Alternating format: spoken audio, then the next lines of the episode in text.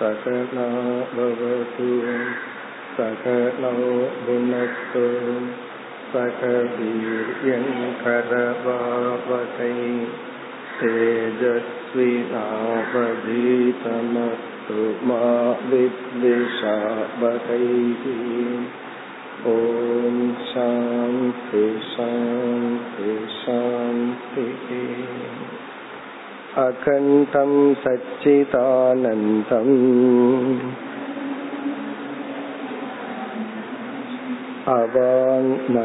अवाङ्मनसगोचरम् आत्मानमखिलाधारम्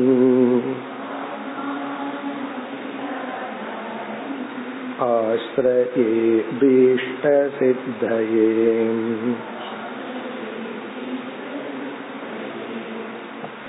பக்கம் தொண்ணூத்தி எட்டு அறுபத்தி நான்காவது பகுதி ஏதானி ஆகாஷாதீனாம் सात्विकांशेभ्यः व्यस्तेभ्यः पृथक् पृथक् क्रमेण उत्पद्यन्ते வேதாந்த சாரத்தில் நாம் இதுவரை பார்த்த கருத்தை சுருக்கமாக ஞாபகப்படுத்திக் கொண்டு தொடரலாம் இந்த நூலையே நாம் ஆறு பகுதிகளாக பிரித்தோம் அதில் முதல் பகுதியில் மூன்று கருத்துக்களை பார்த்தோம். ஒன்று பிரார்த்தனை இரண்டாவது அனுபந்த சதுஷ்டயம் மூன்றாவது குரு உபசதனம். பிரார்த்தனையை தொடர்ந்து அனுபந்த சதுஷ்டயத்தில் விஷயக இந்த நூலினுடைய விஷயம் என்ன? அதிகாரி யாருக்காக எழுதப்பட்ட நூல்? பிரயோஜனம் என்ன பலன்? பிறகு எப்படி இந்த அறிவு நமக்கு பலனை கொடுக்கின்றது போன்ற சம்பந்தம். அதை நம்ம விளக்கமாக பார்த்தோம். அதுல அதிகாரியத்தான் நல்லா பார்த்தோம். சாதன சதுஷ்டய சம்பத்தி என்னன்னு பார்த்து முடிச்சோம். இந்த முதல் பகுதி வந்து ஒரு அறிமுகம் அப்படின்னு பார்த்தோம். பிறகு இரண்டு மூன்று நான்கு இந்த மூன்று பகுதிகளில் தான் இந்த வேதாந்த சாரத்துல வேதாந்த ஞானம் புகட்டப்படுகிறது. ஐந்து ஆறு ஒரு முடிவுரை போல. ஐந்தாவது பகுதியில அஷ்டாங்க யோகம் போன்ற சில சாதனைகளை கூறி ஆறாவது பகுதியில பிரயோஜனம் ஜீவன் முக்தி விதேக முக்தியை கூறி இந்த நூல் நிறைவு பெற உள்ளது. இதுல நமக்கு மேஜர் போர்ஷன் வந்து இரண்டு மூன்று நான்கு தான். எப்படி ஆசிரியர் வந்து வேதாந்த உபதேசத்தை ஆரம்பித்தார்?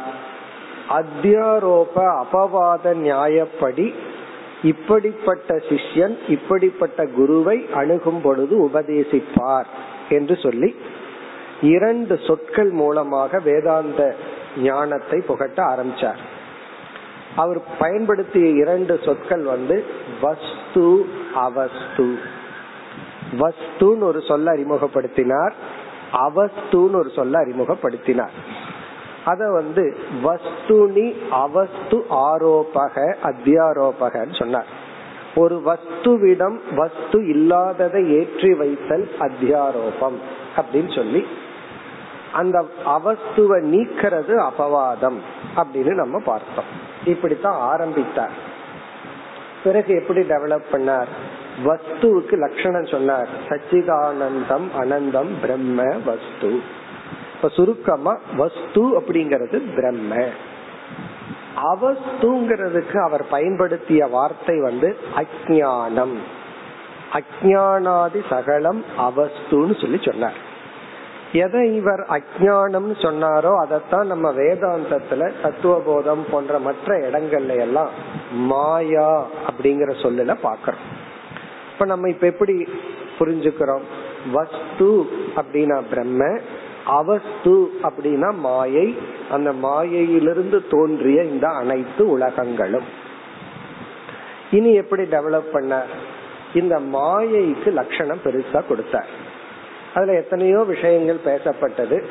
நம்ம இந்த தொடர்ச்சிக்காக சிலவற்றைய மட்டும் ஞாபகப்படுத்திக் கொள்வோம்.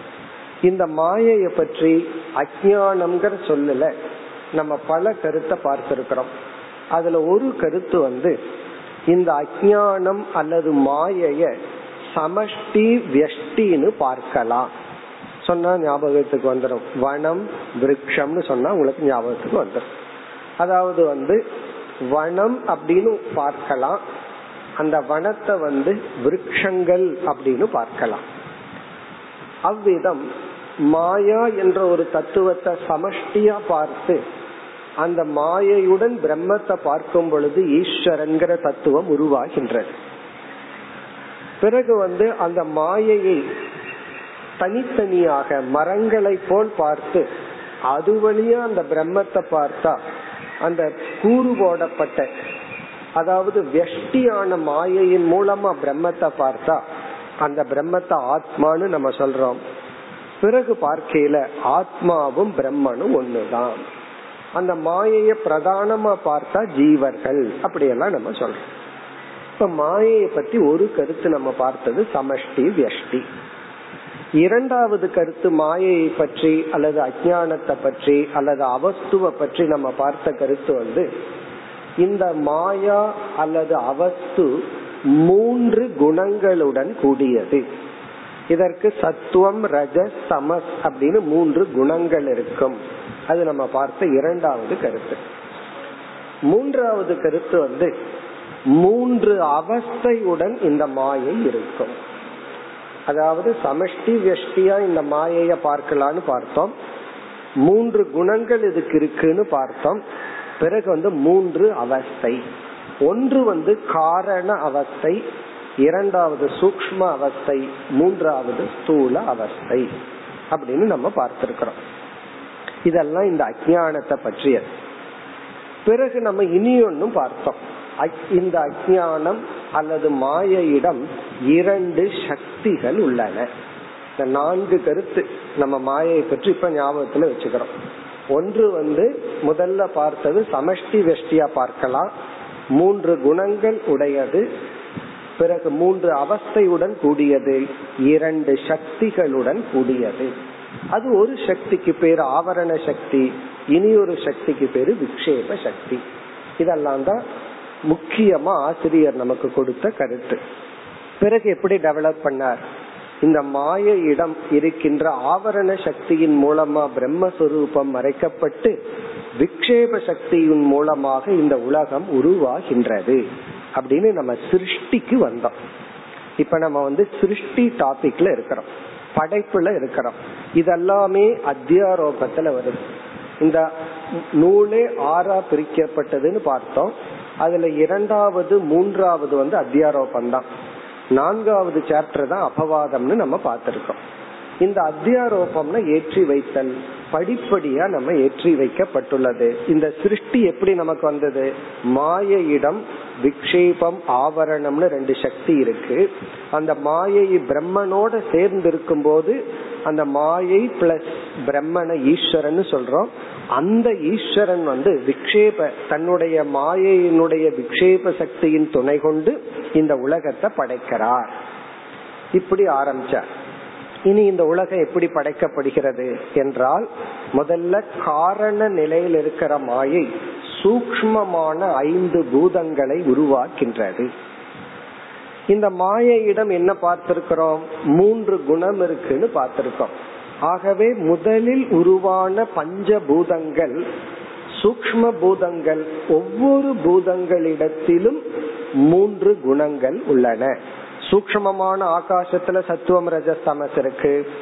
பிறகு வாயுல சத்துவம் ரஜஸ் சமஸ் இருக்கு அப்படின்னு ஒவ்வொரு பூதங்களிலும் மூன்று குணங்கள் உள்ளன. அப்படி மூன்று குணங்கள் உடைய ஐந்து விதமான சூக்ம பூதங்கள் படைக்கப்பட்டதற்கு பிறகு அடுத்ததா என்ன படைக்கப்படுகிறதுனா நம்முடைய சூக்ம சரீரங்கள் படைக்கப்படுகின்றன. இவர் வந்து சூக்மத்திலிருந்து அப்படியே வர்றார். காரணத்திலிருந்து சூக்மத்தில் வந்து பிறகு ஸ்தூலத்துக்கு வரப்போற இப்ப வந்து காரண நிலையில இருக்கிற மாயை பிறகு வந்து சிருஷ்டி ஆரம்பமாகுது. ஏன் சிருஷ்டிக்குதுன்னா அதனிடத்துல ரெண்டு சக்தி இருக்கிறதுனால அதன் துணை கொண்டு சிருஷ்டி வருகிறது. அந்த சிருஷ்டியில முதலில் படைக்கப்படுவது சூக்ம பூதங்கள் அதை தொடர்ந்து சூக்ம சரீரம். இப்ப நம்ம சென்ற வகுப்புல சூக்ம சரீரத்தினுடைய உற்பத்திக்கு வந்துள்ளோம். அதுல பார்த்தோம் அப்படின்னா அறுபதாவது பகுதியில சூக்ம சரீராணி ஸ்தூல பூதாணி உற்பத்தியந்தேன்னு சொன்னார். அதாவது சூக்மமான பூதங்களிடமிருந்து சூக்ம உடல்களும் நம்முடைய மனம் போன்ற உடல்களும் பிறகு ஸ்தூல சரீரங்களும் படைக்கப்பட்டதுனர் உடனே அடுத்த கேள்வி நம்முடைய சூக்ம சரீரத்துல எத்தனை அங்கங்கள் உள்ளன? அதை அறிமுகப்படுத்தினார். அறுபத்தி ஒன்றுல சூக்ம சரீராணி சப்ததச அவயவாணி லிங்க சரீராணினர் பதினேழு அவயவங்களுடன் கூடியது நம்முடைய சூக்ம சரீரம் அப்படின்னு சொன்னார். அந்த பதினேழு அவயவங்கள்ல என்னென்ன பதினேழு? அதுக்கு அடுத்தது அறுபத்தி இரண்டாவதுல கூறினார் அந்த அவயவங்களானவைகள் ஞானேந்திரியங்கள் ஐந்து கர்மேந்திரியங்கள் ஐந்து புத்தி மனம் பிறகு வந்து ஐந்து வித பிராணன்கள். பஞ்ச பிராண. அதாவது மூணு அஞ்சு ஞானேந்திரிய அஞ்சு கர்மேந்திரிய அஞ்சு ஐந்து வித பிராணன். பிறகு வந்து புத்தி மனசின்னு பதினேழு அறிமுகப்படுத்தினார். பிறகு ஞானேந்திரியங்கள் எவைகள்? அடுத்த பகுதியில அறுபத்தி மூன்றுல சொன்னார் ஞானேந்திரியாணி. இந்த ஐந்து ஞானேந்திரியங்களை சொன்னார். ஸ்ரோத்ரம் தொக் சக்ஷுகு ஜிஹ்வா பிராணாக்கியானின்னு சொன்னார். இவைகள் வந்து எப்படி வந்தது? அதத்தான் நம்ம இப்ப படிச்சோம். ஏ தாணி இந்த ஞானேந்திரியங்கள் கிரமேன தனித்தனியாக ஒவ்வொரு பூதங்களிடமிருந்தும் வந்தது. அத சொல்லி நம்ம சென்ற வகுப்புல முடிச்சோம். அதாவது ஆகாசத்திலிருந்து ஸ்ரோத்ரேந்தியம் வந்தது பிறகு வந்து வாயுவிடம் இருந்து மெய் அப்படிங்கிற இந்திரியம் அக்னியிடம் இருந்து கண் பிறகு வந்து ஜலத்திடமிருந்து ஜிஹ்வாங்கிற இந்திரியம் பிருத்திவியிடமிருந்து கிராணம் மூக்குங்கிற இந்திரிய சக்தி. இந்த நுகர்ற சக்தி இவைகளெல்லாம் தனித்தனியாக உற்பத்தி ஆகின. இப்ப நம்ம இருக்கிற இடம் வந்து அத்தியாரோபத்துல சூக்ம சரீர சிருஷ்டி நம்மளுடைய மனதை பற்றிய சிருஷ்டி. சூக்ம சரீரம்ங்கிறத நம்ம மனசுன்னு இப்ப புரிஞ்சுக்கோம் ஏன்னா அதற்கு வந்து ஆங்கில வார்த்தையே கிடையாது. மைண்டுன்னு ஒரே ஒரு சொல்லுதான் இருக்கு. சாஸ்திரத்துல வந்து சூக்ம சரீரம்ங்கிறது கொஞ்சம் விரிந்த அர்த்தத்துல பயன்படுத்தப்பட்டுள்ளது. இனி அடுத்தது வந்து பதினேழுல அஞ்ச பார்த்து முடிச்சிருக்கிறோம். இனி அடுத்தது வந்து இவர் நேரேட் பண்ணபடி அதாவது ஞானேந்திரியானிக்கு அப்புறம் புத்தி மனசி அதுக்கப்புறம் கர்மேந்திரியங்கள் வரும் அதுக்கப்புறம் பஞ்ச பிராணன் வரும். இனி அடுத்ததா அவர் வந்து புத்தி மனக இதுக்கு லட்சணம் கொடுத்து இவைகள் எப்படி வந்தன? இதை அவர் விளக்கி ஆக வேண்டும். புத்தியினுடைய லட்சணம் மனசினுடைய லட்சணம் சொல்லி ஆகணும். சில இடங்கள்ல சூக்ம சரீரம்னு பத்தொன்பது அங்கங்களை சொல்றோம். அதுல வந்து சித்தம் அகங்காரம்ங்கிறத ரெண்ட சேர்த்து சொல்றோம். அதையும் இவர் அறிமுகப்படுத்தி ஆகணும். அதைத்தான் இப்பொழுது இவர் செய்ய போகின்றார். இனி நம்ம அடுத்த பகுதிக்கு போலாம். இப்ப நம்ம இருக்கிறது வந்து சூக்ம சரீர உற்பத்தி. பதினேழு அல்லது பத்தொன்பது அங்கங்களுடைய நம்முடைய குறிப்பா இந்த இடத்துல நம்முடைய ஜீவர்களுடைய சூக்ம சரீரம் எல்லாம் எப்படி உற்பத்தி ஆகின்றது. அதை பார்த்துட்டு இருக்கோம் அடுத்த பகுதிக்கு செல்லலாம். அறுபத்தி ஐந்து. புத்திர் निश्चयात्मिकाम् अन्तःकरणवृत्तिः அந்த கரண விற்த்திகி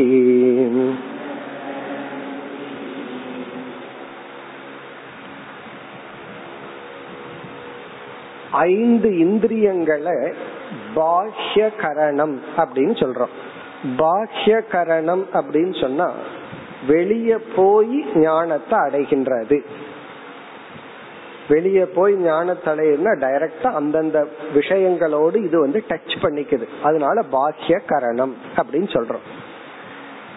பிறகு அந்த கரணம் அப்படின்னு சொன்னா மனதில் உள்ள என்ன ஓட்டங்கள் அது அந்த கரணம் சொல்றோம்.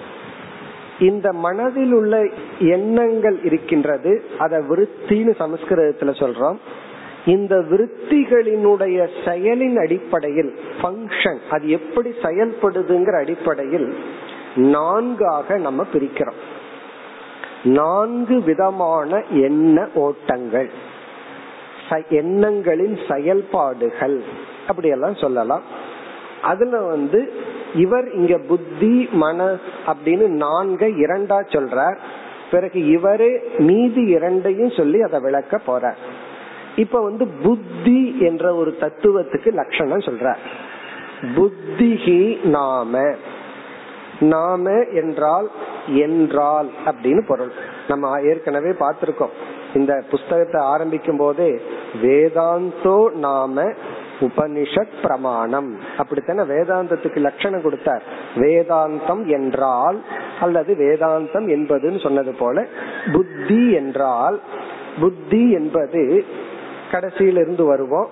அந்த கரண விற்த்திகி அந்த கரணத்தில் இருக்கின்ற எண்ணம். பாஹ்ய கரணம் அப்படிங்கிறது இந்திரியங்கள். பார்க்கிற சக்தி கேட்கிற சக்தி நுகர்கின்ற சக்தி இதெல்லாம் பாக்கிய கரணம் அந்த கரணம்னா எண்ணங்கள். அதான் அந்த கரணம் என்று அழைக்கப்படுகின்ற ஒரு வித எண்ணங்கள். சரி எப்படிப்பட்ட எண்ணம் இது?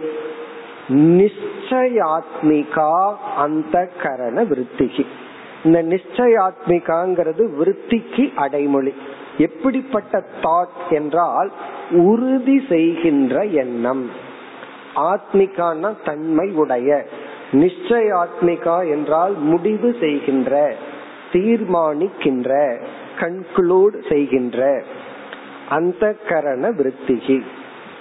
நிச்சயாத்மிகா அந்த கரண விருத்திகி புத்திகி. அதாவது நம்ம மனசுல எத்தனையோ எண்ணங்கள் மாறிட்டே இருக்கு ஓடிக்கொண்டே இருக்கு. எந்த எண்ணம் நிச்சயம் செய்யுதோ அந்த எண்ணத்துக்கு பேரு புத்தி. இது ரொம்ப கஷ்டம். இப்ப நான் வந்து புத்தியோட பேசிட்டு இருக்கிறேன்னா மனசுல பேசுறேனா அகங்காரத்துல பேசுறேனான்னு சொன்னா இந்த நான்கையும் நம்ம சேர்த்தி பார்த்தா கொஞ்சம் புரிஞ்சுக்கலாம். இப்ப புத்தி அப்படின்னு சொன்னா எந்த தாட் எந்த எண்ணம் வந்து இப்படித்தான் அப்படின்னு முடிவு செய்யுதோ அந்த முடிவு செய்யற எண்ணம் உறுதிப்படுத்துற எண்ணம் தீர்மானிக்கின்ற எண்ணம் அதுக்கு பேரு புத்தி. இதெல்லாம் நம்ம எப்ப நல்லா விளங்கும்னா உன்ன ரெண்டையும் பார்த்துட்டா நமக்கு நல்லா விளங்கும். இனி அடுத்தது நம்ம பார்ப்போம். மனம்னா என்ன? அடுத்த பகுதியில வருகிறது மனதினுடைய லட்சணம். அறுபத்தி ஆறு. மனோ நாம नाम सङ्कल्पविकल्पात्मिका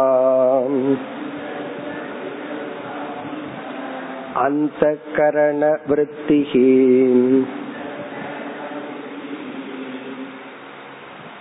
மனோ நாம மனம் என்பது அந்த கரண விற்த்திகி இதுவும் அந்த கரணத்தில் உள்ள ஒரு எண்ணம் தான் மனசில் இருக்கிற ஒரு எண்ணம் தான் மனம் இது எப்படிப்பட்ட எண்ணம்?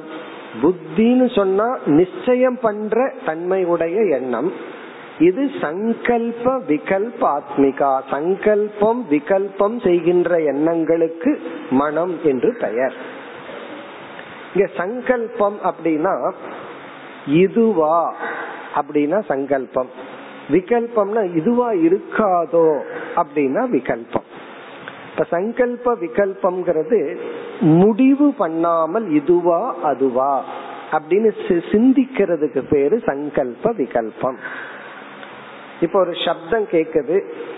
இது வந்து ஆட்டோவோட சப்தமா இல்ல பைக்கினுடைய சப்தமானு நம்ம யோசிச்சோம்னா இது வந்து சங்கல்ப விகல்பம். ஆட்டோவா இருக்குமா அல்லது பைக்கா இருக்குமான்னு நினைச்சா சங்கல்ப விகல்பம்.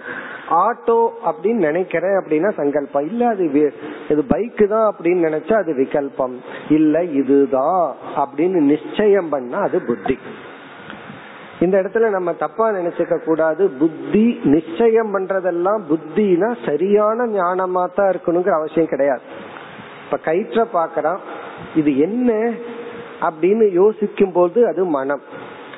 கயிற்ற பார்த்துட்டு இது பாம்பு தான் நிச்சயம் பண்றான்னு வச்சுக்கோமே அதுவும் புத்தி தான் கயிறுன்னு தான் நிச்சயம் பண்ணணுங்கிறது கிடையாது. எந்த தாட் வந்து கன்க்ளூட் பண்ணுதோ அந்த தாட்டுக்கு அது வந்து புத்தியினுடைய ஃபங்க்ஷன் இந்த புத்தி வந்து தப்பாவும் கன்க்ளூட் பண்ணலாம் சரியாவும் கன்க்ளூட் பண்ணலாம். இந்த இடத்துல வந்து சரி தப்புக்கு மேட்ரு கிடையாது. கன்க்ளூட் பண்ணுதா அதுதான். சில பேர் வந்து ரைட்ட மெதுவா சந்தேகத்தோட கன்க்ளூட் பண்ணுவாங்க. தப்ப வந்து ரொம்ப உறுதியா கன்க்ளூட் பண்ணுவாங்க. தப்பு என்னன்னா அது புத்தி தான் அதான் விபரீத ஞானம் சொல்றது. அதனாலதான் மனதுல தோன்ற எண்ணங்கள் இருக்கே அத விருத்தின்னு சொல்லுவோம் அந்த விருத்தி வந்து சமயக் ஞானமா இருக்கலாம் விபரீத ஞானமா இருக்கலாம். அது சரியான அறிவா இருக்கலாம் தப்பான அறிவா இருக்கலாம். மனதுல என்ன வந்தா அது விருத்தி. அந்த விருத்தி பொருளோட சேர்ந்து இருக்கலாம் தவறாம இருக்கலாம். அப்படி அந்த நிச்சயம் பண்ற விருத்திய புத்தின்னு சொல்லி நிச்சயம் பண்றதுக்கு முன்னாடி இப்படியா அப்படியான்னு சங்கல்ப விகல்பம் என்ற புத்திய வந்து மனம் அப்படின்னு நம்ம சொல்றோம். அதத்தான் இங்க சொல்றார். மனம் என்பது மனதினுடைய எண் மனதில் ஓடுகின்ற எண்ணம் சங்கல்ப விகல்ப ரூபம். நம்ம இன்னும் எவ்வளவு வேணாலும் சேர்த்திக்கலாம். சம்சய ரூபம்னு சேர்த்தலாம். சந்தேகப்படுற எண்ணம் எல்லாம் மனம். அது மட்டுமல்ல இங்க சுருக்கமா லட்சணம் தான் கொடுத்திருக்கார். அடுத்தது நம்ம பார்த்தோம் அப்படின்னா எல்லா விதமான உணர்வுகளும் மனதில தான் வரும். அன்பு கருணை இப்படி பாசிட்டிவ் ஃபீலிங்ஸ் உணர்வுகள் அதே போல நெகட்டிவ் பொறாமை கோபம் சோகம் இவைகளெல்லாம் என்னன்னா இவைகளும் மனசுதான். அப்ப மனம் அப்படிங்கறதுல ஆல் எமோஷனல் தாட்ஸ் அது இங்க ஆசிரியர் சொல்லல நம்ம சேர்த்து புரிஞ்சுக்கணும். எல்லா விதமான உணர்வுகள் ரூபமான எண்ணங்கள் எல்லாமே மனதுக்குள்ளதான் வருது. பிறகு இனி ஒரு விஷயம் எந்த ஒரு அனுபவமும் நமக்கு எண்ணங்கள் இல்லாம வராது. வித்தவுட் தாட் நோ எக்ஸ்பீரியன்ஸ் எண்ணங்கள் அப்படிங்கறது ஒண்ணு இல்லவே இல்லைன்னா நமக்கு எந்த விதமான அனுபவமும் வராது. நமக்கு வந்து அன்பு அப்படிங்கிற ஒரு அனுபவம் வருது கருணைங்கிற ஒரு அனுபவம் வருது ஒரு ஃபீலிங் உணர்வு வருது பொறாமைன்னு ஒரு உணர்வு வருது கோபம்னு ஒரு உணர்வு வருது. சாஸ்திரம் என்ன சொல்லுதுன்னா இந்த ஒவ்வொரு உணர்வுகளும் அந்தந்த எண்ணங்களாக வந்துதான் உனக்கு அந்த உணர்வை கொடுக்குது. ஆகவே வந்து பிரேம விருத்தி குரோத விருத்தி அப்படின்னு டெக்னிக்கலா சொல்றோம். நம்ம அந்த எண்ணத்தை பெருசா பார்க்க முடியாது. ஆனா கோபம்ங்கிற ஒரு ஃபீலிங் நமக்கு வந்ததுன்னா அது விருத்தி எண்ணங்கள் மூலமாகத்தான் அந்த ஃபீலிங் நமக்கு வரும். அதே போல அன்பு கருணை இவைகளெல்லாம் எண்ணங்கள் மூலமாகத்தான் நமக்கு வந்தாகணும். அது ஏன் அப்படின்னா எண்ணங்கள் தான் அடுத்து இவர் சொல்ல போற சித்தம்ங்கிற இடத்துல பதிவாகுது. பின்னாடி நம்ம ரீகலெக்ட் பண்ணி சொல்றோம். நான் நேத்து உன்னை பார்த்து கோவப்பட்டேன். உன் மேல எனக்கு கோபம் இருந்தது. நேத்து உன்னை பார்த்த உடனே எனக்கு பரிதாபமா இருந்தது. நேத்து உன்னை பார்த்த உடனே பரிகாசமா இருந்தது. இப்படி எல்லாம் சொல்றோம். இதனுடைய அர்த்தம் என்னன்னா அந்தந்த ஃபீலிங் நமக்கு எண்ணங்கள் ரூபமா சித்தத்துலதான் பதிவாக முடியும். அந்த ஃபீலிங் வந்து எப்படி பதிவாகணும்? எண்ணங்கள் மூலமாக. அப்ப மனம் அப்படின்னு சொன்னா எல்லா விதமான எமோஷன் அந்த தாட்ஸ் எல்லாம் மனதுக்குள்ள வருது. பிறகு வந்து முடிவு பண்றதெல்லாம் புத்திக்கு வருது. நம்ம வந்து எதையாவது ஒண்ணு இதுதான் அப்படின்னு நிச்சயம் பண்ணா அது புத்தி. நிச்சயம் பண்றதுக்கு முன்னாடி இருக்கிற ப்ராசஸ் இருக்கே அது மனம். பிறகு உணர்வுகள் இருக்கே அதுவும் மனம். அதான் இந்த எல்லா விதமான இச்சா எல்லா விதமான இச்சா சக்தி விருப்பு வெறுப்பு கோபம் பொறாமை எல்லாமே மனசுதான். அதனாலதான் நம்ம வந்து நார்மலா மனதோட தான் வாழ்ந்துட்டு இருக்கோம் அதாவது வந்து சில பேர் கேட்பாங்க சாஸ்திரம் எல்லாம் படிச்சிட்டு இருக்கும் போது தெளிவா இருக்கு. கிளாஸ் எல்லாம் முடிஞ்சு அல்லது சாஸ்திரம் முடிஞ்சு போன உடனே விவகாரம்னு வரும்போது எல்லாம் என்ன விட்டு போயிருதே. ஏன் போகுது? அப்படின்னு ஒரு கேள்வி. நம்ம படிச்சிட்டு இருக்கும் போது தெளிவா இருக்கோம். அல்லது வீட்டுல தியானம் பண்ணும் போதோ இல்ல நோட்ஸ் எடுத்து படிச்சிட்டு இருக்கும் போதோ தெளிவா கோவப்படக்கூடாது அக்செப்ட் பண்ணிக்கணும் இது இப்படித்தான் தெளிவா இருக்கு. புஸ்தகத்தை மூடிட்டு விவகாரத்துக்குள்ள போறோம். பால்காரங்கிட்ட போய் பேச போறோம்னு வச்சுக்குவோமே. உடனே என்ன ஆகுதுன்னா எல்லாம் மறந்துட்டு மீண்டும் அதே கோபம் ஏன் வருதுன்னா நம்ம புஸ்தகத்தில் இருக்கும்போது கிளாஸ்ல இருக்கும்போது நம்ம புத்தி விஞ்ஞானமய கோஷம் அடுத்து சொல்ல போறாரு. அதுல வந்து ஃபோர்ஸ் பண்ணி அபிமானத்துல இருக்கிறோம். நம்ம நேச்சுரலா நம்ம விட்டோம்னா நம்ம மனோமய கோஷத்துலதான் இருப்போம். இந்த மாடு இருக்கே அத நேச்சுரலா விட்டா ஒரு மாதிரி போயிட்டு இருக்கும். அது வண்டியில பூட்டி அதை நீங்க ரெகுலேட் பண்ணிட்டு இருந்தீங்கன்னா அது ஒரு மாதிரி இருக்கும். அப்படி நம்ம நேச்சுரலா விட்டா நம்ம மனோமயத்துலதான் இருக்கிறோம். அதனாலதான் அந்த மனோமயத்தை நம்ம ரெடி பண்றதுக்கு தான் கஷ்டப்பட்டு உழைக்கணும். எல்லா தவமும் எதற்குனா இந்த மனோமயத்தை வந்து ரிஃபைன் பண்றதுக்கு தான். எல்லா விதமான நெகட்டிவ் எமோஷனையும் நீக்கி பாசிட்டிவ் எமோஷன்ஸ் வேல்யூஸ கொண்டு வர்றது வந்து இந்த மனோமயத்துல தான் இருக்கு. இது ஒரு முக்கியமான ஒரு இடம் மனோமயம்ங்கிறது. அதை இங்க வந்து சுருக்கமா லட்சணம் கொடுத்துட்டார் மனோ நாம. மனம் என்பது சங்கல்ப விகல்பாத்மிகா அந்த கரண விருத்திகி. பிறகு இந்த அந்த கரணம் இருக்கே. இதை இனி ஒரு ஆங்கிள் நான்கா பிரிக்கிறோம். உடனே ஆசிரியர் வந்து அதை விட்டு போயிடுதுன்னு சொல்லி அடுத்தது ரெண்டு அறிமுகப்படுத்தி இந்த இரண்டும் புத்திக்குள்ளையும் மனசுக்குள்ளையும் சேர்த்திக்கலாம் என்று கூறுகின்றார். இனி அடுத்தது அறுபத்தி ஏழு அனயோகோ ஏவ சித்த அகங்காரயோகோ அந்தர்பாவக.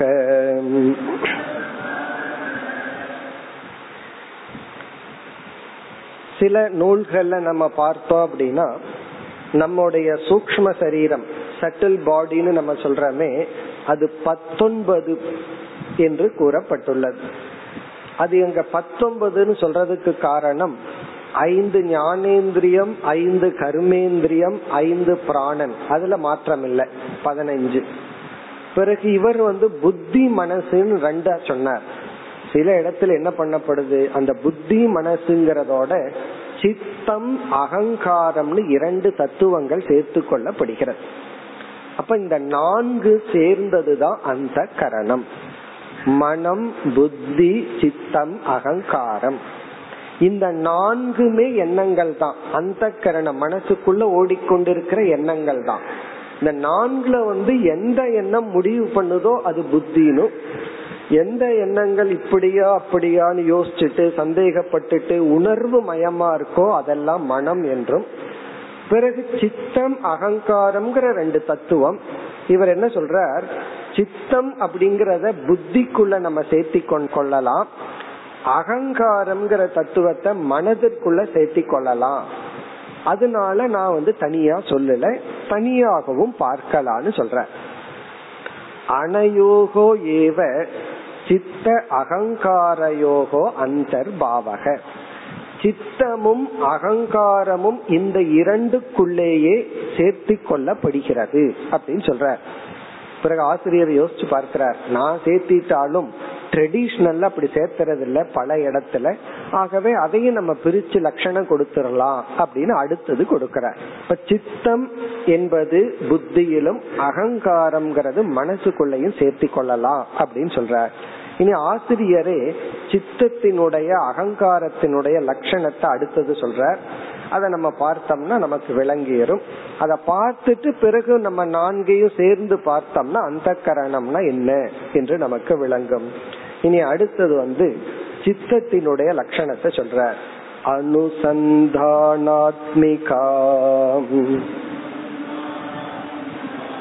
அந்த கரண விற்த்திகி சித்தம். சித்தம் அகங்காரம்னு மீண்டும் எண்ணங்கள் பிரிக்கப்படுகிறது. இங்க சித்தம் அப்படிங்கறதனுடைய பொருள் வந்து நம்முடைய ஞாபகங்கள் எல்லாம் எந்த இடத்துல ஸ்டோர் பண்ணி வச்சிருக்கிறோம் அந்த ஸ்டோர் ஹவுஸுக்கு பேரு சித்தம். அனுபவங்கள் எல்லாம் எந்த இடத்துல மெமரி ஞாபகத்தில் இருக்கிற இடத்துக்கு பேரு சித்தம். நம்ம கம்ப்யூட்டர்ல வந்து அதான சொல்லுவோம் எவ்வளவு ஜிபின்னு சொல்லுவோம். முதல்ல வந்து எம்பியில் இருந்தது இப்ப ஜிபி ஆச்சு இப்ப டிபி வரைக்கும் போயிருக்கு. அப்படின்னு என்ன அர்த்தம்னா அப்படியே பெருசாயிட்டே போயிட்டு இருக்கு சித்தம்னு சொன்னா ஸ்டோரேஜ் எவ்வளவு கெப்பாசிட்டி இதுக்குள்ள போட்டு வச்சுக்கலாம். இந்த கம்ப்யூட்டர் வந்து எவ்வளவு கெப்பாசிட்டி மெமரி எல்லாம் ஸ்டோர் பண்றதுக்கு ஸ்ட்ரென்த் இருக்குங்கிறது போல சித்தம். சித்தம் என்றால் இப்ப நமக்கு வந்து காலையில சாப்பிட்டு இருக்கிறோம் சாப்பிடும்போது முன்னாடி இட்லிய பாத்திருக்கிறோம் இட்லிய பார்த்த உடனே இட்லிங்கிற தாட் வரணும். வரலாம் ரொம்ப சிரமமாயிரும். அது இட்லிங்கிற எண்ணமே நமக்கு தெரியாது. கண்ணு இட்லிய பார்த்தாலும் கண்ணு வழியா உள்ள இருக்கிற இந்த அந்த கரணம் கண்ணின் மூலமா போய் அந்த பொருளை வியாபிச்சு அந்த பொருளினுடைய ஒரு விருத்திய உருவாக்கணும். அப்பதான் அந்த இட்லி நமக்கு தெரியும். இல்ல அப்படின்னா கண்ணு முன்னாடி இருந்தாலும் தெரியாது. பிறகு நம்ம சாப்பிட்டுறோம். எப்போ இட்லி உன்னுடைய எண்ணம் வந்துச்சு அது முன்னாடி இருக்கும்போது. ஏன்னா அங்க ஆப்ஜெக்ட் இருக்கு. பிறகு ஒரு நிமிஷத்துல என்னாச்சு? சில பேர்த்துக்கு ஒரு நிமிஷம் வேண்டாம் பத்து செகண்ட் அப்ப என்ன ஆகும்னா அந்த இட்லி காணாம போயாச்சு. எடுத்து வாயில போட்டு அவர் சாப்பிட்டாச்சு. இப்ப வந்து இட்லி அப்படிங்கிற ஒரு தாட் நமக்கு இருந்துச்சு. பிறகு அந்த பொருளே இல்லை. அதற்கு பிறகு இப்ப நம்ம கேட்டோம்னா காலையில நான் ஏழு இட்லி சாப்பிட்டேன்னு சொல்றோம். இந்த ஞானம் எப்படி நமக்கு வந்தது? அந்த இந்த இட்லி இல்லையே. வந்து அந்த நேரத்திலேயே அஞ்சு செகண்ட்ல அது கிடையாது. அந்த ஆப்ஜெக்டே கிடையாது. அந்த நேரத்துல ஆப்ஜெக்ட் இருக்கும்போது தாட் வந்துச்சு. ஆப்ஜெக்ட் போயாச்சு தாட்டும் போயாச்சு. பிறகு நம்மால இப்படி சொல்ல முடியுது. அப்படின்னா காலையில சாப்பிடும் பொழுது அதை பார்த்து அந்த எண்ணம் நமக்கு தோன்றி அது நம்மளுடைய அந்த கரணத்துல ஒரு இடத்துல போய் பதிவாகி உள்ளது. அந்த பதிவான இடம் இருக்கே அதத்தான் சித்தம்னு சொல்றோம். பதிவாகி உள்ளது. பத்து நாளைக்கு முன்னாடி என்ன சாப்பிட்டீங்கன்னு கேட்டா என்ன சொல்லுவோம்? இன்னைக்கு காலையில என்ன சாப்பிட்டீங்கன்னா இட்லின்னு சொல்லிடுவோம். பத்து நாளைக்கு முன்னாடி பிரேக்ஃபாஸ்ட் என்ன சாப்பிட்டீங்கன்னா தெரியாதுன்னு சொல்லுவோம். அப்ப என்ன ஆயிருக்குன்னா இந்த பத்து நாள்ல ஏதோ ஒரு இரு நாள் தான் அந்த இடத்துல ஞாபகம் வச்சுட்டு பிறகு ஆட்டோமேட்டிக்கா எரைஸ் ஆயிருக்கு. பகவான் அந்த ஒரு பிளஸ்ஸிங்க கொடுத்திருக்கார். எதுவுமே எரைஸ் ஆகாம இருந்தா என்ன ஆகிறது? சித்தத்தினுடைய லோடு ஆயிட்டே இருக்கு. எவ்வளவு? ஒரு நாளைக்கு எத்தனையோ ஆயிரம் எண்ணங்கள் நமக்கு வந்துட்டு இருக்கு. எல்லாமே ரெஜிஸ்டர் ஆகி எல்லாமே மறக்காம இருந்தா என்ன ஆகுறதுன்னா நம்மளால வாழவே முடியாது. ஆகவே எத்தனையோ எண்ணங்கள் எரைஸ் ஆகி போகுது. இந்த அனுபவத்திலிருந்து நமக்கு என்ன முடிவு பண்றோம்? நம்முடைய அந்த கரணத்துல ஏதோ ஒரு சக்தி ஒரு அம்சம் இருக்கு. அது வந்து அனுபவங்களை எல்லாம் பதிவு பண்ணி வச்சுக்குது. தேவையில்லாதது அப்படியே எரைஸ் பண்ணிடுது பிறகு ஒருவர் வந்து பகவத்கீதையை மனப்பாடம் பண்ணணும்னு கஷ்டப்பட்டு மனப்பாடம் பண்ணிடுறார். இப்ப இது என்னன்னா நம்ம முயற்சியோடு ஒரு விஷயத்த ஞாபகம் வச்சுக்கணும்னு முடிவு பண்ணி வச்சுட்டோம்னா அது அவ்வளவு சுலபமாக எரைஸ் ஆகிறது இல்லை எரைஸ் ஆக கூடாதுன்னு என்ன பண்றோம்?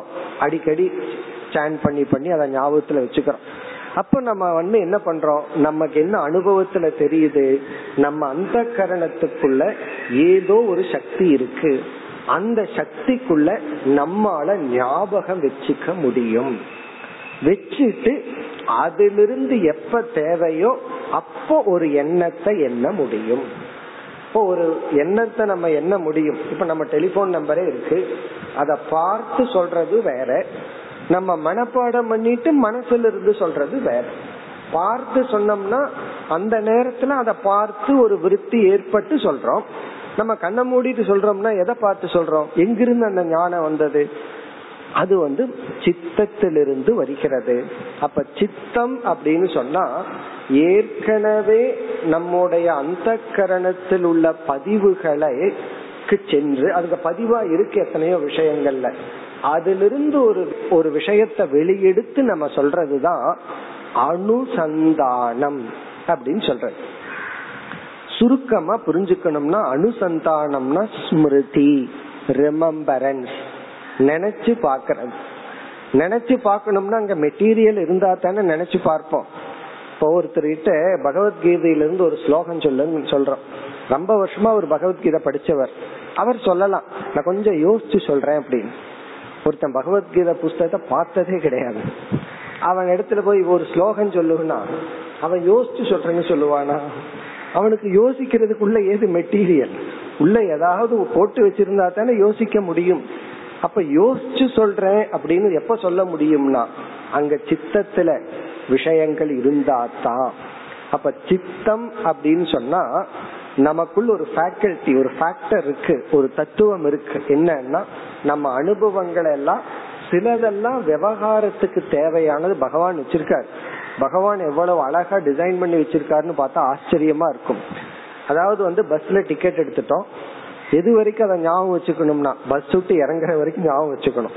உடனே அந்த மெமரி போயிடுதுன்னா மறுபடியும் ஒருக்கா டிக்கெட் எடுத்துட்டு இருப்போம். பிறகு வந்து அதை ஞாபகம் வந்து அதுக்கப்புறம் என்னன்னா அடுத்த பஸ் ஏறும்போது அதை மறந்துடலாம். பழைய பஸ்ல டிக்கெட் எடுத்ததை நம்ம மறந்துடலாம். அப்ப என்னன்னா பகவான் விவகாரத்துக்கு எந்த அளவுக்கு மெமரி லோடு கொடுக்கலாம் கொடுக்க வேண்டாம்னு வச்சிருக்காரு. சிலதெல்லாம் முயற்சி பண்ணி நம்ம மெமரி பண்ண வேண்டியது இருக்கு. அதைத்தான் இங்க சொல்றாரு. அனுசந்தான ஆத்மிகா. அனுசந்தானம்னா முயற்சியுடன் நாம் ஞாபகப்படுத்தி கொள்ளுதல்.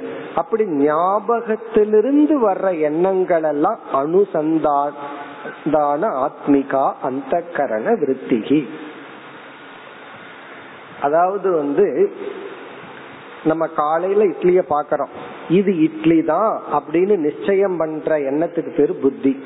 அந்த இடத்துல புத்தி வேலை செஞ்சிச்சு அடுத்தது வந்து இது ரொம்ப நல்லா இருக்கு அப்படின்னு அதை பார்த்து ஒரு எண்ணம் வந்துச்சே. அது வந்து மனம். அல்லது நல்லா இல்லை அப்படின்னு ஒரு எண்ணம் வந்தாலும் மனம். கொஞ்ச நேரத்துக்கு அப்புறம் நான் இட்லி சாப்பிட்டேன்னு அந்த இட்லிய நினைக்கிறமே அதுக்கு பேரு சித்தம். இப்ப எல்லாமே எண்ணம் தான் எல்லா எண்ணத்துக்கும் ஆப்ஜெக்ட் என்னன்னா இட்லி தான் ஆனா ஒரு இட்லிய ஆப்ஜெக்டா இருக்கிற எண்ணத்துக்கு பேரு புத்தின்னு சொல்றோம். ஒன்னு அதை பார்த்து ரொம்ப சுவையா இருந்ததுன்னு நினைக்கிற எண்ணத்துக்கு பேரு மனம்னு சொல்றோம். சாப்பிட்டு முடிச்சதுக்கு அப்புறம் அந்த ஆப்ஜெக்டே இல்லாம மெமரியிலிருந்து அந்த ஆப்ஜெக்ட நினைச்சோம்னா அத வந்து சித்தம்னு சொல்றோம். இப்படி ஒரே ஒரு ஆப்ஜெக்ட் தான். அதுவே புத்தி மனம் சித்தம் அப்படிங்கிற மூன்று பெயரை பெறுகின்றது. எல்லாமே எண்ணங்கள் ரூபந்தான் அப்ப சித்தம் அப்படின்னு சொன்னா ஸ்மிருதி. அதாவது அது அத வாசனையினுடைய ஸ்தானம்னு சொல்றது. வாசனா ஸ்தானம். நம்ம அனுபவங்கள் எல்லாம் பதிவான இடம் சித்தம். இது வந்து நம்ம அந்த கரணத்தினுடைய ஒரு அம்சம். இதுவும் முக்கியமான அம்சம். இது முக்கியமான அம்சம்னு ஏன் சொல்றோம் அப்படின்னா இந்த அம்சம் வேண்டும் இந்த அம்சத்துல சிலதை நீக்கணும் சிலதை நம்ம நீக்க வேண்டாம். அதாவது நேச்சுரலா என்ன ஆகும்னா எத்தனையோ பேர் நமக்கு வந்து எவ்வளவோ முறை உதவி பண்ணிருப்பாங்க அதுவும் பதிஞ்சிருக்கும். ஆனா ஒரு முறை நமக்கு கஷ்டத்தை கொடுத்திருப்பான். ஒரு வார்த்தையில திட்டி இருப்பான் அது கொஞ்சம் ஸ்ட்ராங்கா பதியும். அந்த அழுத்தமா அது வந்து உள்ள பதிஞ்சிருக்கும். அப்ப என்ன பண்ணணும்னா அத கொஞ்சம் கஷ்டப்பட்டு நீக்க வேண்டியது இருக்கு. அதனுடைய போர்ஸ் எல்லாம் ரொம்ப இருக்கு. அதெல்லாம் நம்ம பின்னாடி பார்க்க போறோம். இதுலயே ஆசிரியர் சொல்ல போறார். இப்ப இந்த இடத்துல வந்து அனுசந்தானம்னா ஸ்மிருதி சந்தானம்னா கனெக்ஷன் அர்த்தம். அனுசந்தானம்னா எக்ஸ்பீரியன்ஸுக்கு பிறகு. அணு அப்படின்னா அனுபவம் அனுபவத்துக்கு பிறகு. அனுபவத்துக்கு பிறகு அனுசந்தானம்னா அந்த அனுபவத்தை கனெக்ட் பண்ணி எந்த ஒரு எண்ணம் ஏற்படுதோ எந்த ஒரு ஸ்தானத்திலிருந்து வருதோ அந்த ஸ்தானத்துக்கு பேரு சித்தம். அந்த எண்ணத்துக்கு அந்த எண்ணத்தை நம்ம ஸ்மிருதின்னு சொல்றோம் அல்லது சித்தம்னு சொல்றோம். இனி அடுத்தது வந்து அகங்காரம். இத வந்து ஆசிரியர் என்ன சொல்லிக்கிறார்? நான் இத புத்திக்குள்ள சேர்த்திக்கிறேன் அப்படின்ட்டார். அப்படி இல்லாமலும் இத தனியாகவும் எடுத்துக்கொள்ளலாம் இனி அடுத்தது என்ன? அகங்காரத்தினுடைய லட்சணத்தை சொல்ற அறுபத்தி ஒன்பது. அபிமானாத்மிகா அந்த கரணவருத்திகி அகங்காரக.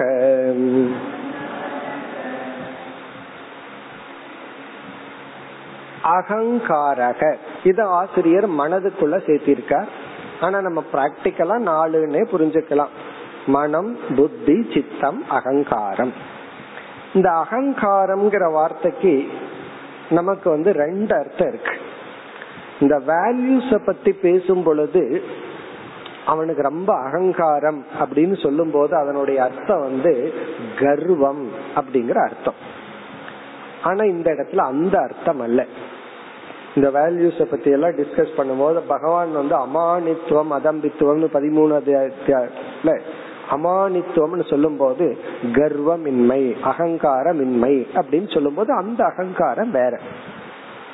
இப்ப இந்த இடத்துல அகங்காரம்ங்கிறதுக்கு என்ன அர்த்தம்னா எந்த ஒரு எண்ணமானது செல்ஃப் ரெஃபரன்ஸ் நம்மையே நம்ம ரெஃபர் பண்ணுதோ அந்த எண்ணம் வந்து அகங்காரம். செல்ஃப் ரெஃபரன்ஸ் தாட் அகங்காரக. அப்படி புரிஞ்சுக்கலாம். என்ன செல்ஃப் ரெஃபரன்ஸ் அப்படின்னு சொன்னா ஒவ்வொரு எண்ணத்துக்கும் விஷயத்த சொல்லி ஆகணும். விருத்தி அப்படின்னு சொன்னா இப்ப ஒருத்தர் கிட்ட போய் சொல்றோம். எனக்கு ஒரு மனசுல எண்ணம் வந்திருக்கு அப்படின்னு சொல்றோம். உடனே அடுத்தது என்ன கேட்பார் எதை பற்றிய அந்த எண்ணத்துக்கு ஆப்ஜெக்ட் கேட்பார் எதை பத்தி உனக்கு என்ன வந்திருக்கு? வெறும் தாட் அப்படின்னு சொன்னா அந்த தாட்டுக்கு ஒரு ஆப்ஜெக்ட் சொல்லி ஆகணும். இல்ல எந்த ஆப்ஜெக்டும் இல்லாம ஒரு தாட் வந்துச்சுன்னு ஒருத்தர் சொல்றாருன்னு வச்சுக்கோமே. அந்த தாட்டுக்கு வேணா நம்ம மூட விருத்தின்னு வேணா பேர் கொடுக்கலாம். அப்படி எல்லாம் ஒண்ணு கிடையாது. எந்த ஆப்ஜெக்டும் இல்லாம ஒரு தாட்டே கிடையாது. ஒரு தாட்டுக்கு ஒரு ஆப்ஜெக்ட் இருக்கணும். இல்ல இப்போ ஒரு நான் நினைக்கிறேன். ஒரு ஆப்ஜெக்டில் நினைக்கல அப்படின்னு நினைக்கிறேன் அப்படின்னா ஆப்ஜெக்ட்லெஸ் சூன்யம் அப்படிங்கிற கான்செப்ட் அந்த ஆப்ஜெக்டுக்கு தாட் ஆகுது விஷயம்னு சொன்னா அது ஸ்தூலமா இருக்கணுங்கிறது இல்ல ஏதாவது ஒரு கான்செப்ட் ஏதாவது ஒரு எண்ணம் ஒரு ஒரு கான்செப்டாக அந்த இடத்துல ஆப்ஜெக்ட் ஆகுது. அப்படி எல்லா எண்ணங்களுக்கும் ஒரு ஆப்ஜெக்ட் இருக்கு ஒரு கான்செப்ட் இருக்கு. இந்த அகங்கார விருத்திக்கு நான் தான் கான்செப்ட் நான் தான் ஆப்ஜெக்ட் நான் என்னையே ரெஃபர் பண்ற விருத்தி வந்து அகங்கார விருத்திக்கு என்னையே ஓன பண்ற விருத்திக்கு பேரு அகங்கார விருத்தி. இது நம்ம பல கோணத்துல சொன்னா நமக்கு புரிஞ்சிடும் இனி ஒரு கோணத்துல சொல்லணும் அப்படின்னா எந்த ஒரு எண்ணம் ஸ்தூல சூக்ம காரண சரீரத்துல நம்முடைய அந்தந்த ஜீவர்கள் அவரவர்களுடைய ஸ்தூல சூக்ம காரண சரீரத்துல ஏதோ ஒரு அம்சத்தை நான் ஓன பண்ணுதோ அந்த எண்ணம் வந்து அகங்காரம் அப்படின்னு சொல்லலாம். அதாவது எந்த ஒரு எண்ணம் அந்த ஜீவனுடைய ஸ்தூல சூக்ம காரண சரீரத்துல ஏதோ ஒரு பகுதிய நான் சொல்லுதோ அந்த ஐ தாட் அந்த நான்கிற எண்ணத்துக்கு பேரு அகங்காரம். அகங்காரம்னா ஐ தாட் நான் என்கின்ற எண்ணம். அதத்தான் அகங்காரம் சொல்றோம். இந்த அகங்காரம் வந்து நெகட்டிவ் கிடையாது. இது நெகட்டிவும் இல்ல பாசிட்டிவும் இல்ல இது ஒரு ஃபேக்ட் அவ்வளவுதான். கர்வம்ங்கிற அகங்காரத்தை தான் நீக்கணும். இந்த அகங்காரத்தை எல்லாம் நம்ம நீக்க வேண்டிய அவசியம் இல்ல நீக்கவும் முடியாது இது ஒரு ஃபேக்ட் இதனுடைய பொருள் என்ன? இப்ப வந்து கண் வந்து ஒரு பொருளை பார்க்கு. நம்ம வந்து கண்ணு பார்த்துச்சு அப்படின்னா சொல்லுவோம். காது கேட்டுச்சு அப்படின்னா நம்ம சொல்றோம். நான் பார்த்தேன். நான் கேட்டேன். நான் சுவைத்தேன் அப்படின்னு சொல்றோம். இப்ப நான் சுவைத்தேன் நான் பார்த்தேன்னு சொல்றோம். இப்ப நான் பார்த்தேங்கிற இடத்துல இந்த நான்கிற சொல்ல எங்க கனெக்ட் பண்ணிட்டோம்? பார்த்தது கண்ணு. கண்ணு பார்த்ததுன்னு சொல்லாம நான் பார்த்தேன்னு சொல்லும் போது இந்த கண் என்கின்ற இந்திரியத்திடத்தில் நான் அப்படிங்கிற ஒரு அபிமானத்தை நம்ம வச்சுட்டோம். ஒரு தாட்டை வச்சுட்டோம். சில சமயம் என்ன பண்ணுவோம்? அதனாலதான் அனாத்மாவில ஒரு அம்சம்னு சொன்னோம். சில சமயங்கள்ல நம்ம என்ன பண்ணிடுவோம் நான் நடந்து கொண்டு இருக்கின்றேன்னு சொல்லுவோம். அப்ப நடக்கிறது யாருன்னா? ஸ்தூல உடல். நான் அமர்ந்து கொண்டு இருக்கின்றேன் நான் எழுதி கொண்டிருக்கின்றேன். நான் எழுதல கைதான் எழுதுதுன்னு எப்பாவது சொல்லுவோமா? நான் எழுதி கொண்டிருக்கின்றேன் போது கையினுடைய செயலை கர்மேந்திரியத்தினுடைய ஒரு செயல்ல நான்கிறது வந்திருக்கு. இப்ப வந்து நான் அமர்ந்து கொண்டு இருக்கின்றேன் அப்படின்னு சொல்லியிருக்கோம். டாக்டர் கிட்ட நம்ம போறோம். நீ போயிட்டு வந்து கண் டாக்டர் கிட்ட போறோம்னு வச்சுக்கோமே. அந்த இடத்துல என்ன பண்ணிடுவோம் நான் பார்த்து கொண்டிருக்கின்றேன் அப்படிங்கிற நம்ம வந்து என்னுடைய கண்ணு கொஞ்சம் சரியில்லை டாக்டர்னு சொல்லுவோம். டாக்டர் கிட்ட போய் நான் சரியில்லை டாக்டர்னா சொல்லுவோம்.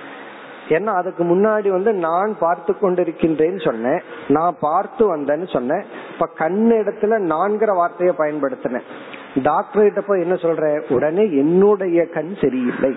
அவர்கிட்ட போய் நான் சரியில்லை நான் சரியில்லைன்னு சொன்ன அவர் என்ன பண்ணுவார்? ஏற்கனவே நான் சொல்லியிருக்கேன். அவர் சொல்லுவார் நீங்க நீங்க பார்க்க வேண்டிய டாக்டர் நான் அல்ல அவர். நீங்க வேற டாக்டரை பார்க்கணும்னு சொல்லுவார். காரணம் என்ன? அங்க போன உடனே அது மமகார விஷயமா மாறுது. என்னுடையதுன்னு மாறுது. இந்த உடம்புல தான் ரெண்டு சாய்ஸ் இருக்கும். இந்த அனாத்மாவான ஸ்தூல சூக்ம காரண சரீரத்துல சில சமயத்துல நான் சொல்லுவோம் சில சமயத்துல என்னுடையதுன்னு சொல்லுவோம்.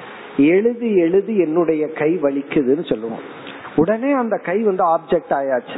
நான் எழுதி கொண்டிருக்கின்றேன். கை நானா மாறியாச்சு. இந்த ஸ்தூல சரீரத்துக்கு அப்பாற்பட்டு இருக்கிற ஆப்ஜெக்ட்ல தான் என்னுடையதுன்னு சிலது இருக்கும். என்னுடைய மகன் என்னுடைய மனைவி என்னுடைய தந்தை என்னுடைய தாய் இப்படி எல்லாம் நம்ம சொல்லுவோம். அல்லது என்னுடைய வீடு என்னுடைய பேனா என்னுடைய புஸ்தகம் இப்படி எல்லாம் நம்ம சொல்லுவோம். அப்போ உடலுக்கு அப்பாற்பட்ட விஷயத்தை தான் மமகார விஷயம். சில சமயம் அனாத்மாவும் மமகார விஷயமாகும். ஆனா இந்த இடத்துல மமகார விஷயமாகும் பொழுது கிடையாது. என்னைக்கு அகங்கார விஷயமாகுதோ அதுதான் அகங்காரக. மமகார விஷயமாகும் போது அகங்காரம் கிடையாது. இதுல இருந்து என்ன தெரியுதுன்னா நம்மளுடைய அனாத்மா இருக்கே அத நம்ம அகங்கார விருத்திலையும் பார்க்கலாம் மமகார விருத்திலையும் பார்க்கலாம்.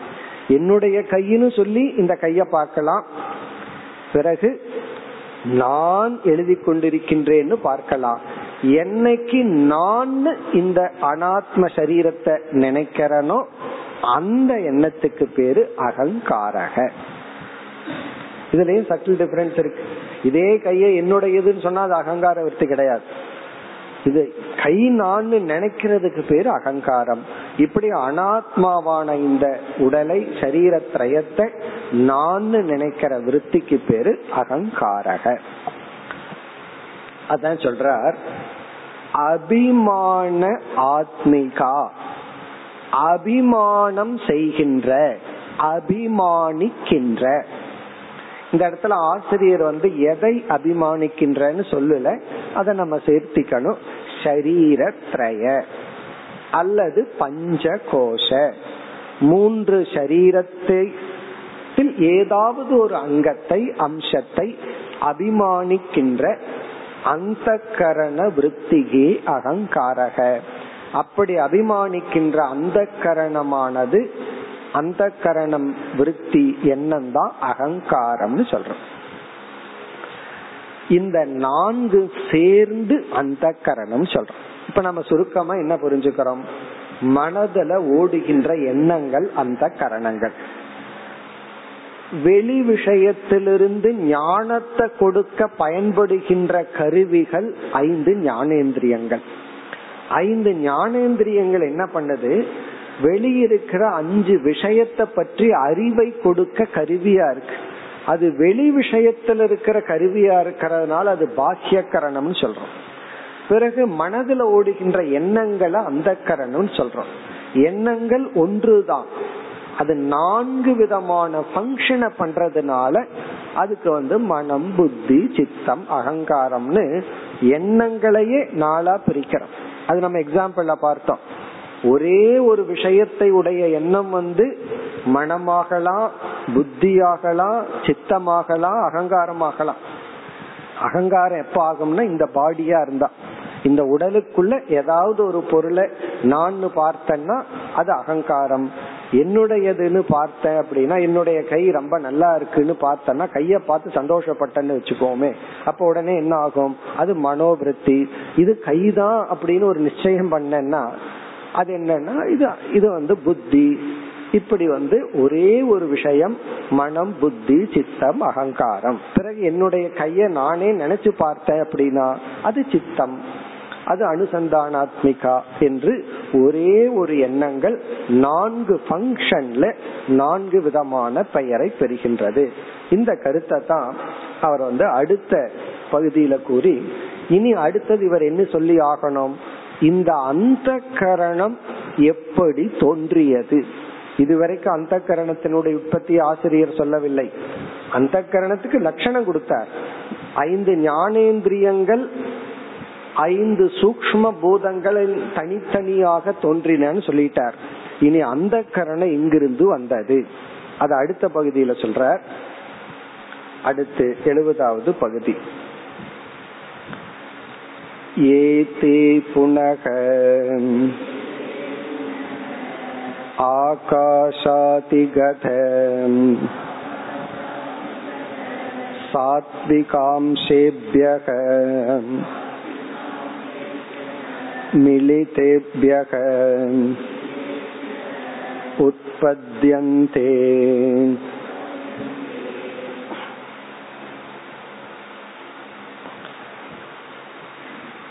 இங்கு என்ன சொல்றார்? இந்த அந்த கரணமானது ஐந்து சூக்ம பூதங்களில் எப்படி தோன்றியது என்றால் ஐந்து பூதங்களினுடைய அனைத்து சத்துவ அம்சங்களிலிருந்து சேர்ந்து தோன்றியது என்று பதில் சொல்ற இத நம்ம புரிஞ்சுக்கணும்னா ஞானேந்திரியங்கள் வந்து ஒவ்வொரு பூதத்தினுடைய தனித்தனி அம்சத்திலிருந்து தோன்றியது. அது ஞாபகம் வச்சுட்டா இது நமக்கு புரிஞ்சிடும். உதாரணமா ஆகாசம் என்கின்ற சூக்ம பூதத்திலிருந்து ஒரு ஞானேந்திரியம் தோன்றியது. காது செவிங்கிற ஞானேந்திரியம் தோன்றியது. அந்த ஆகாசத்துக்குள்ளேயே சத்துவம் ரஜஸ் தமஸ்னு மூணு குணம் இருக்கு. இப்ப என்ன புரிஞ்சுக்கணும்? ஆகாசத்தினுடைய சத்துவ குணத்திலிருந்து காதுங்கிற தத்துவம் தோன்றியது. பிறகு அடுத்தது வாய் வாயு என்கின்ற பூதத்திடமுள்ள சத்துவ குணத்திலிருந்து யார் தோன்றினார்கள்? மெய் ஸ்பர்ஷம் என்கின்ற சக்தி சூக்ம சரீரம் அல்லது ஞானேந்திரியம் தோன்றியது. இவர் என்ன சொல்றார்? இந்த இடத்துல ஐந்து பூதங்களினுடைய சத்துவ அம்சங்கள் கலந்து இந்த அந்த கரணம் தோன்றின. அதான் இங்க வித்தியாசம். ஒவ்வொரு ஞானேந்திரியங்களும் தனித்தனியான பூதங்களிலிருந்து வந்தது. இந்த அஞ்சு பூதங்களை என்ன பண்ணுச்சா புரிஞ்சுக்கிறதுக்காக. கதை சொல்ற மாதிரி சொல்லணும்னா அஞ்சு பூதம் வரிசையா உட்கார்ந்துடுச்சு. அதது தனித்தனியா ஒரு இந்திரியங்களை படைச்சது. அந்த அஞ்சு பூதங்களும் தன்னுடைய சத்துவ அம்சத்திலிருந்து ஒவ்வொரு இந்திரியத்தை தனித்தனியா படைச்சு விட்டுடுச்சு. பிறகு என்ன பண்ணுச்சு? எல்லாம் சேர்ந்து அமர்ந்து அந்த கரணத்தை படைத்தது. அஞ்சு பூதங்களும் ஒற்றுமையாக இருந்து அதனுடைய சத்துவ அம்சத்திலிருந்து இந்த அந்த கரணம் தோன்றின. அதத்தான் சொல்றார் ஏ தே புனக. ஏதேனா இந்த நான்கு தத்துவங்களும் ஏதேன இந்த. இந்த நான்கு தத்துவங்கள். நான்கு தத்துவம் என்ன? மனம் புத்தி சித்தம் அகங்காரம். ஆகாஷாதி கத. ஆகாசம் முதலியவற்றில் இருக்கின்ற கதன இருக்கின்ற ஆதின அனைத்து ஐந்து பூதங்கள். சாத்விக அம்சேபியக அவைகளுக்குள் இருக்கின்ற சத்துவ அம்சத்திலிருந்து மிலிதேபியக அதுதான் இங்க விசேஷம். அந்த சத்துவ அம்சங்கள் எல்லாம் கலந்து உற்பத்தியந்தே. இந்த அந்த கரணம் என்ற தத்துவமானது தோன்றியது. இப்ப நம்மளுடைய சட்டில் பாடி சூக்ம சரீரம்னு சொன்னா ஐந்து ஞானேந்திரியங்கள் நான்கு அந்த கரணங்கள் பிறகு ஐந்து கர்மேந்திரியங்கள் பிறகு ஐந்து பிராண தத்துவங்கள். இவைகளெல்லாம் சேர்ந்ததுதான் நம்முடைய மைண்ட் அல்லது அந்த கரணம் அல்லது சூக்ம சரீரம்.